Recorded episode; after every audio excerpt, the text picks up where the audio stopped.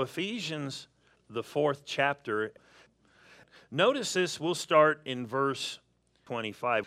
Therefore, putting away lying, let each one of you speak truth with his neighbor, for we are members of one another. Be angry and do not sin. Do not let the sun go down on your wrath, or that, in other words, deal with it. He said, Nor give place to the devil. Verse 28 Let him who stole steal no longer, but rather let him labor, working with his hands, what is good, that he may have something to give to him who has need. Let no corrupt word proceed out of your mouth. We've been here on this verse a while. But what is good for necessary or proper building up or edification that it may impart grace to the hearer. And do not grieve the Holy Spirit of God, by whom you were sealed for the day of redemption. In other words, every believer has a mark.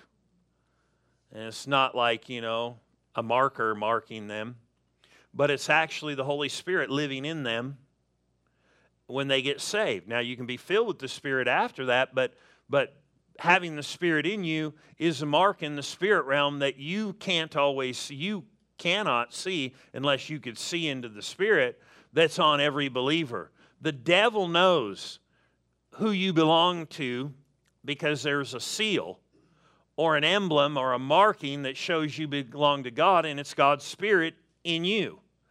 And He lets you know you belong to Him because the Bible said that Spirit in you will witness to you not shout, but witness. Let you know you are a child of God. So, but in the spirit realm, there's a look. In other words, if you stripped off your body and we stripped off the natural and all we saw was spiritual, we could tell who was saved and who was not saved. And here's the thing the new life you have in the Spirit in you then will witness to you, which means you will know something that the world doesn't know.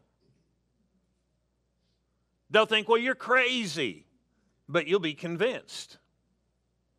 They say, how can you believe in something you can't see? Well, we believe in stuff we can't see all the time, but this is more than believing in something you can't see. It's real. God is real, heaven is real, the unseen realm is real. They're familiar with it because they've been driven by it at different times and they know they've been pushed by the wicked one to do wrong at times. But in us alone is God's Spirit. And so He'll deal with us when nobody's looking. It's good to know. And we're sealed by the Spirit. In other words, it's the mark God gives you that you know you belong to Him, and everything in the unseen realm knows you belong to Him too. How many of you know you can know you belong to God, but others may not? Now, do you know there is a way to let others know you belong to God? Huh. He lets you know you belong to Him because you were created new when you received Christ. Then He put His Spirit in you and He witnesses that that you're His. You just have a knowing. And if you'll just fellowship with God and spend time with God and do different things, you'll become more aware of Him working in you, and you'll just go, I just know I'm, I'm, I'm His. But does the world know you're His? Not by the witness, because they don't have the Spirit. The Bible said they don't. They said, the Bible said they can't receive Him, not until they're saved. So, interesting fact that God can see and know everyone in here who's saved. And you can know yourself you're saved and that you belong to Him. Just have a knowing. Something in me goes, Yeah, I know. You know, people say, How come you went into full time ministry and how come you pursued that? When I got saved, I just knew. Now, God had spoken to me when I was five years old, but the way I knew I was called was I just knew that I knew that I knew that I knew way down deep inside. I'm called to the ministry. It's that same witness. It wasn't a voice. Now, he reminded me of when I was five years old that he had spoken to me about it, but I just knew. God wants us to know that we're saved beyond our head, when nobody else does. He wants you to know. So he put his spirit in you, marked you, because we've said this before, when he said seal, it doesn't mean like it's raining. Everybody go, you know, cover this up and roll up your windows. In other words, what are we saying? Seal it up. That's not what he's talking about. He's talking about a seal like a king's mark. When he would have an signet ring, that was their seal, and they would stamp hot wax and they go like that and only he had that insignia or the people he gave it to so they had authority and they would mark a paper or you know melt wax and then do that because that way you couldn't forge a signature and that signet in you know ring and so that was called the king's seal it was his mark that that was his and the spirit in you is the mark that you belong to god and so he's going to deal with you from the inside. Right? And he told us, don't grieve him. And you were sealed by him. So you get to work with him, you get to follow him. But it's interesting, he said, You'll know by this witness that you belong to God. That is so good we were worshiping God and you can start sensing God and you're like, whoa, hey, ho. Even people who live in the world, you know, who don't maybe serve God like they should but are saved, God will still deal with them. The world won't understand when they start to pull away and go, I can't do this anymore. I've got to follow God. what? It's because they have something in them. But here's the interesting thing God did this so you could know personally. But do you know the world doesn't know you're saved because you have that inward witness, His Spirit going, Yeah, you're saved? The world doesn't know you are saved by that. Hmm. Now, we read 25, 26, 27, 28, 29, and then started reading 30. Did you notice in verse 25 it says put away line? Then it says don't be ang- you know let the anger your the sun go down on your wrath, you know, get rid of that anger.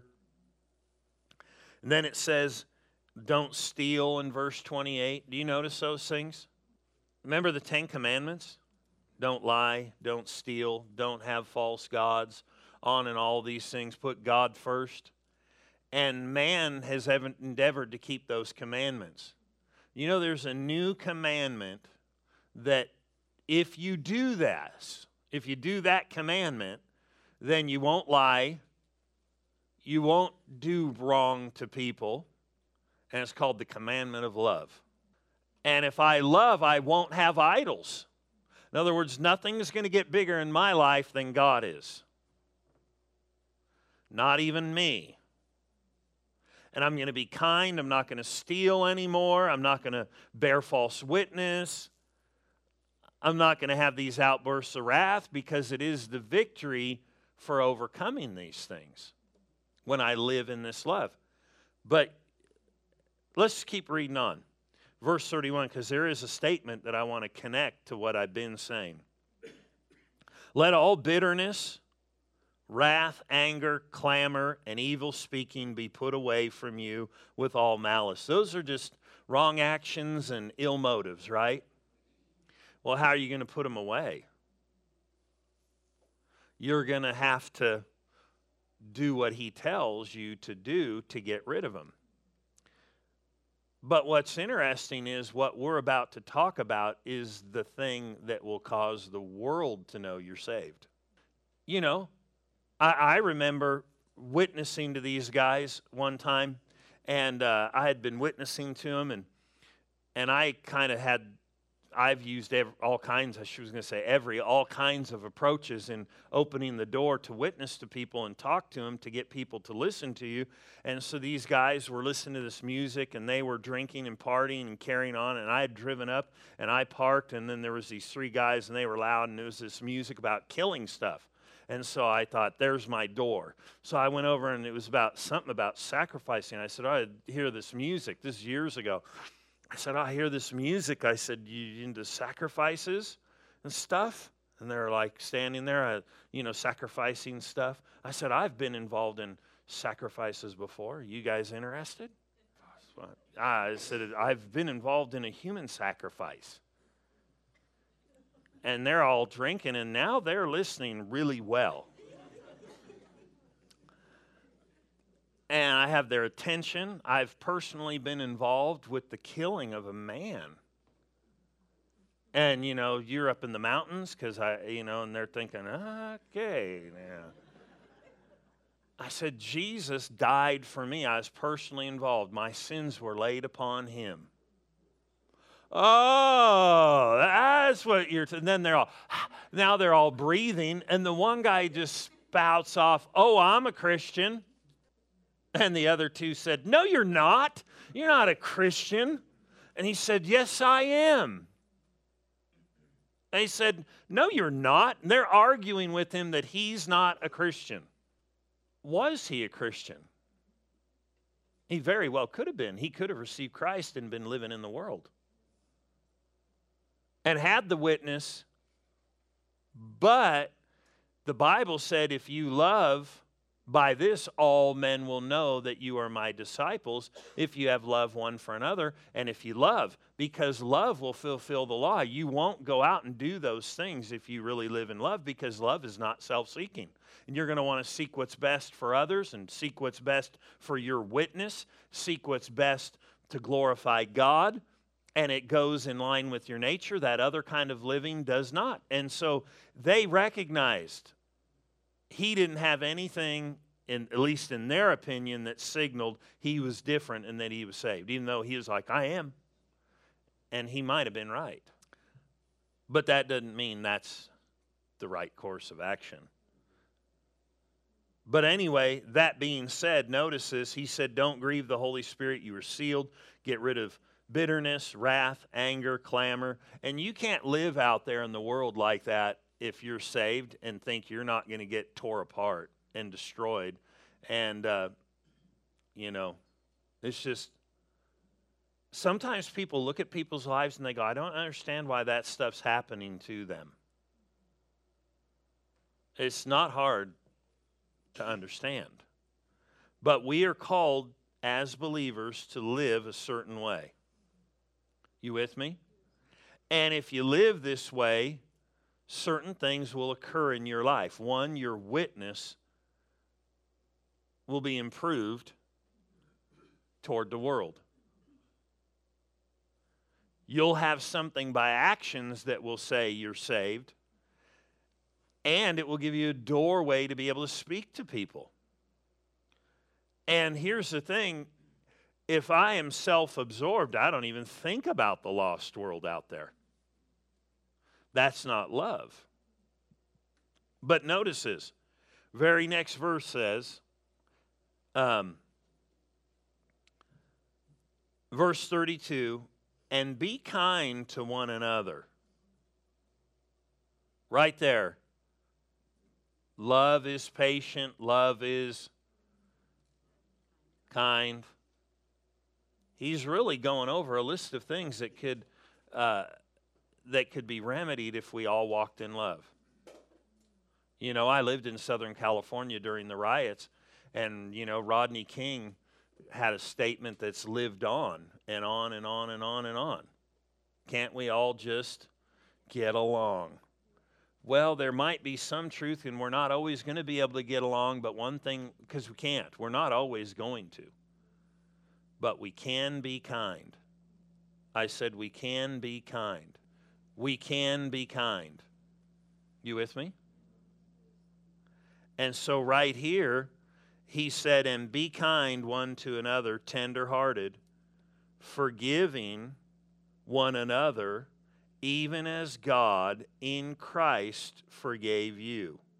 Let me read that again.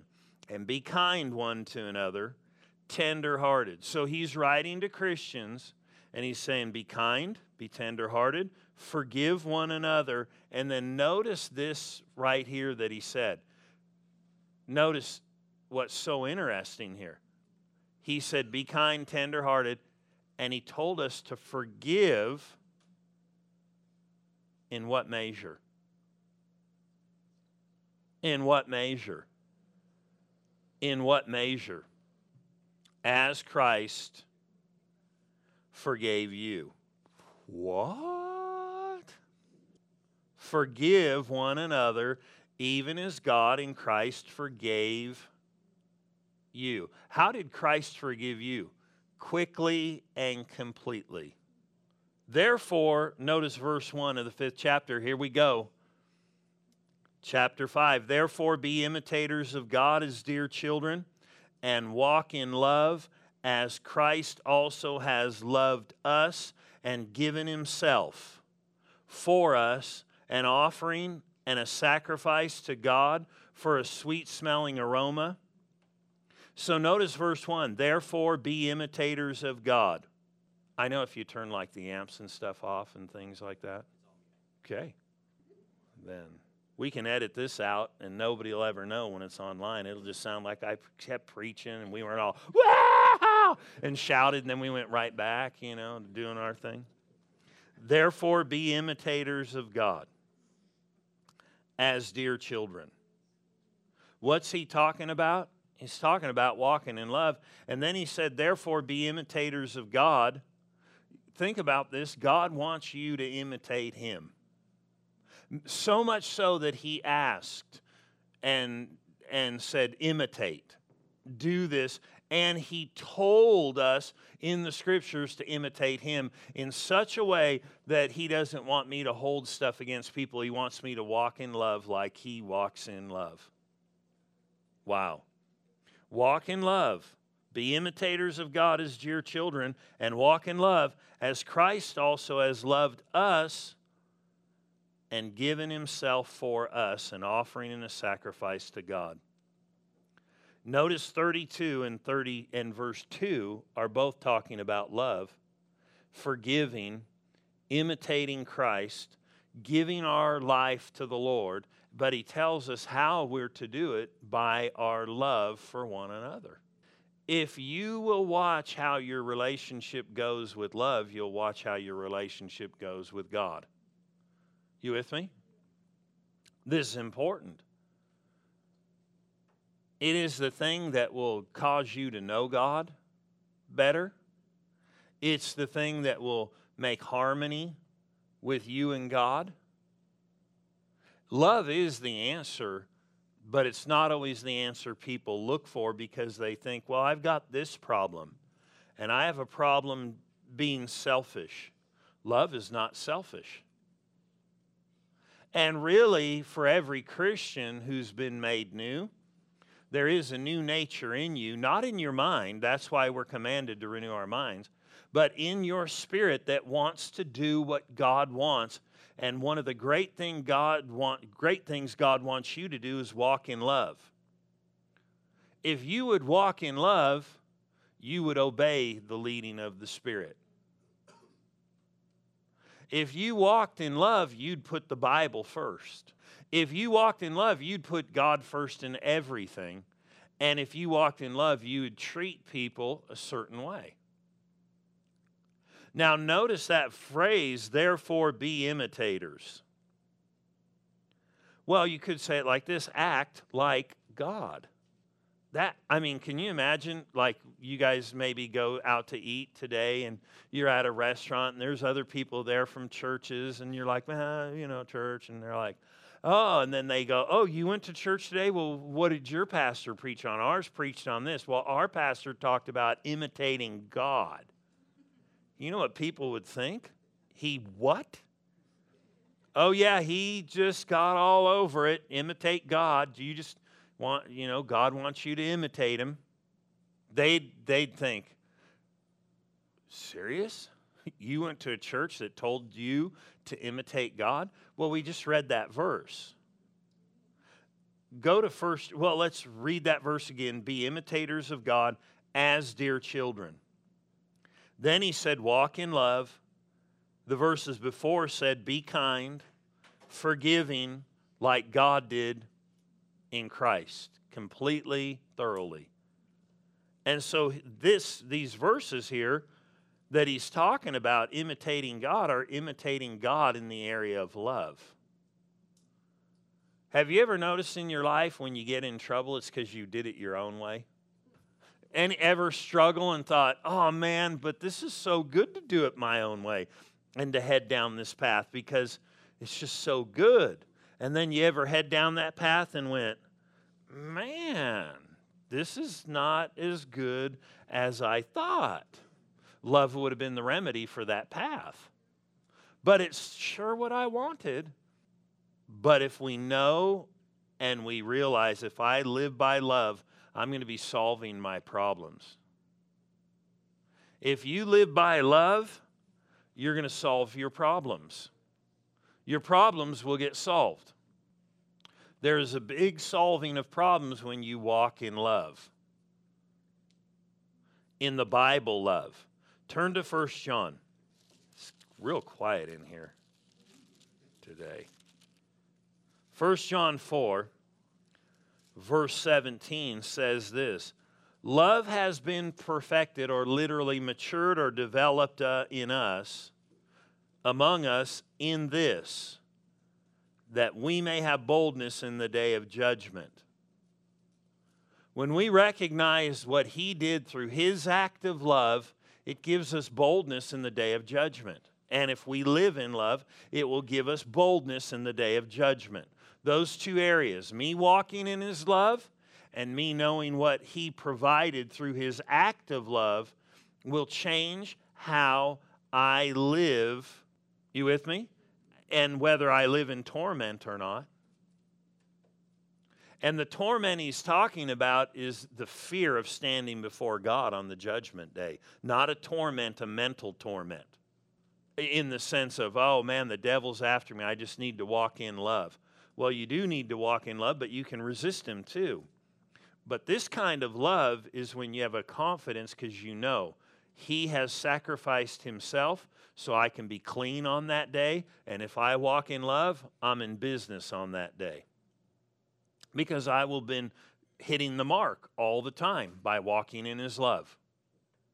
You with me?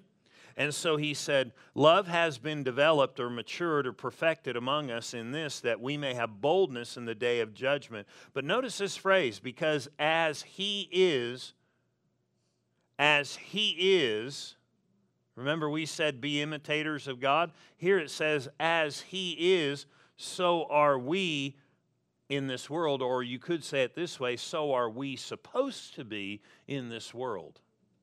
How are how, who is he, and then how are we supposed to be in this world? Well, it's pretty easy if you just go back and what verse were we in? 17. So, what if you just went back to 16 and it says, And we have known and believed the love that God has for us? God is love. God is love.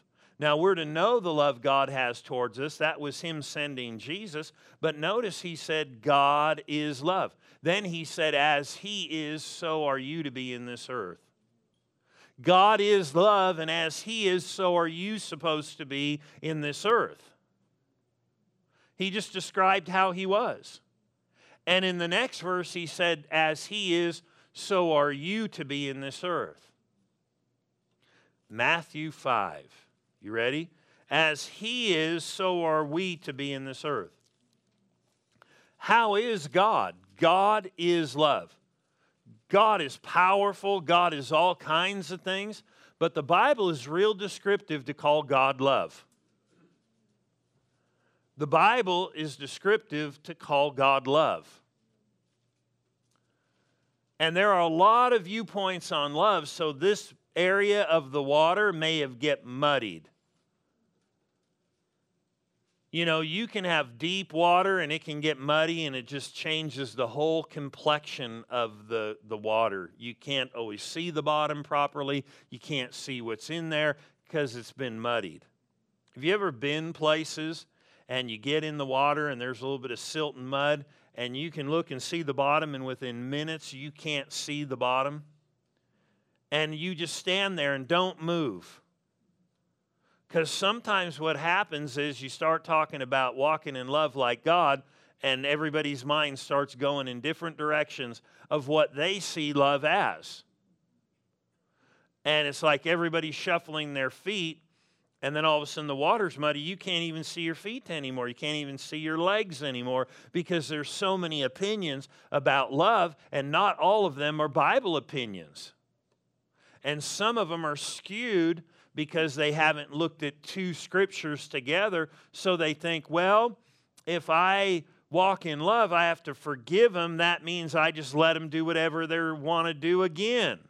You say, but my kid did wrong, so I told him you can't have the car. So if I forgive him, do I give him the car? Because I got to forgive. To forgive is to change my attitude toward them inwardly and release them from condemnation, guilt, and things like that. But my thing is this me giving them the car is not appropriate because I didn't take the car from them. Yeah, you did. No. I told them up front, you can have the car, you can use the car, but if you violate this, you're going to forfeit the car. They gave up the car. All the blessings of God are ours, but you can forfeit them. But God's not just randomly taking them from you. So, well, what's the key then to getting them back? It's just me doing the right thing, and they're there already for me. You with me? And so, when we say forgive, that doesn't mean we give the car back. They got to get the car back. They were the one who gave it up, they're the one who needs to get it back. But that doesn't mean I'm going to go, You're, I can't believe you did that, and just hold it over their head and speak ill of them. You with me?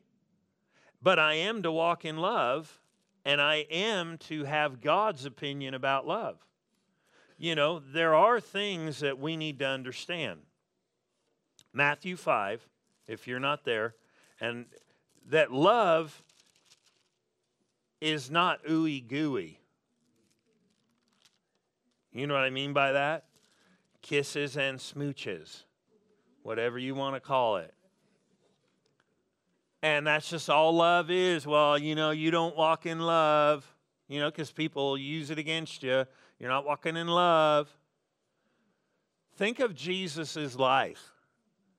He walked in love and people loved to be around him, but sometimes he said, You're a whited wall full of dead men's bones. Oh, you walked out of love. No, he did not. He was stating a fact. You got some stuff going on and you're projecting stuff this way, but you're not that way. Was he walking in love? Yes, because they thought they were okay. But he never violated love. He was God in action in the work in, in the world. There were times that Jesus, it said, would have passed by certain people that had real serious problems. And the Bible said he would have he would have passed them by, but the people started calling out. See, because people say, well, if God is love, why are so many people's needs passed by? Because sometimes people don't want to do it God's way. They want to do it their own way, and they don't want Him in their life, so He'll pass them by. Well, I don't want Him to pass me by. What stopped Him so He wouldn't pass people by? When, he called, when they called out and said, Lord, help me and then he would, if they called out, he'd turn to them and help them. You with me? He's for us now. You have called on him if you're saved, and he's for you. But there are some things in your life, the Bible said you have not because you ask not. So he is a lover, but he's not going to intrude in your life and just force you. But if you'll start talking to him, start saying, hey, he'll start doing things. You with me? Because he is love. You with me? Notice this in Matthew 5, and we're, I believe we're going to, well, we'll close maybe the next verse after these. Matthew 5. Notice how God is, and this is how we're to be, because we're to imitate him. Verse 43 Matthew 5 43. You have heard that it was said, You shall love your neighbor and hate your enemy. Now, they heard that. How many of you would like to have lived then? Would have made it a lot easier. You've heard it said, You shall love your neighbor and hate your enemy. Hey, I'm all for that. How hard is that? I'm hitting the mark every time. Glory to God. And praise me too. Because I could do that. But that's not what he said. That's he said, You've heard that, but I say to you, love your enemies. Bless those who curse you. So you're to bless people who curse you. You're to do good to those who hate you. And you're to pray for those who spitefully use you and persecute you. You're not to think about it and just ponder it. You're to pray. Lord, I'm praying for them. And you don't get to pray like fire down on them. Lightning.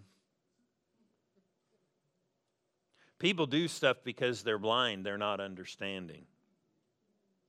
Notice verse 45 that you may be sons of your Father in heaven. For he makes his sun, S U N, to rise on the evil and on the good. Do you know everybody living today, all the people, you know, that have done crazy things because we can watch the news and see all kinds of crazy things. Social media is full of crazy stuff. You just can live and work and hear people at work and they're doing crazy things. And do you know God's Sun that He made for His man who walked with Him still rises on the good and the bad? They can still go out and plant a garden using His Sun, using His water, using His dirt, and they can still have some fruit. No matter what. You with me? And so what's happening is they're able and using what he's provided. Using what he provided. Notice this good and bad people have. Because, you know, there's some people say, I don't understand why these bad people are rich. Why did God make them rich? Did he make them rich? Or did they work the sun? Did they work the soil? did they work the system that was there in place of sowing and reaping? You with me? And notice this. So notice what he said. He makes his sun, S U N, to rise on the evil and on the good, and he sends rain on the just and on the unjust. Notice verse 46 For if you love those who love you, what reward do you have or have you? Here's an interesting thing. He said there's a reward if you walk in love. First Peter said, He who would love life and see good days, he gave commands about walking in love. He told them to, to do these certain things concerning walking in love. He said, what reward do you have? Do not even the tax collectors do the same? Now, that was not a compliment. That would be like if you're a Republican saying, Don't the Democrats do that? Or if you're a Repub- or a Democrat and saying, Don't the Republicans do that? Because you know, don't want to miss anybody here. In other words, that wasn't a compliment. They were the opposite. They were not the people. Tax collectors back then were normally crooked. That'd be like saying, Don't the Clintons do that? I'm sorry. Forgive me. This is an opportunity for you to act on the word right now. That was more of a joke. That can be edited out of the thing also. Notice he said, And if you greet your brethren only or do nice to them, what do you do more than others? In other words, if you only treat people good because they treat you good, you're not doing it God's way. Do not even the tax collectors do so? Therefore, you shall be perfect or maturing just as your Father in heaven is mature or perfect. Because notice what he does for people and how he acts toward people. Let's close right here. in Psalms 40. You ready? Psalm 40. And we will close here because we need to, sooner or later. Psalm 40. What am I saying? We need to develop and walk in love. Here's what you do need to know is love is perfect in the Bible. You will never be exactly perfect in love, but we can mature in it and develop and become mature in love. You ever read love and went, wow, that's a standard? How can I do that? Well, you can renew your mind and you'll start developing in it and you can mature in love. I can mature in love.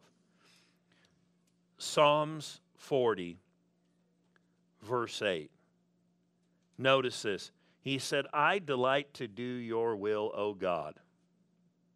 I delight to do your will, O God. And your law is within my heart. God put his love in your spirit when you got saved.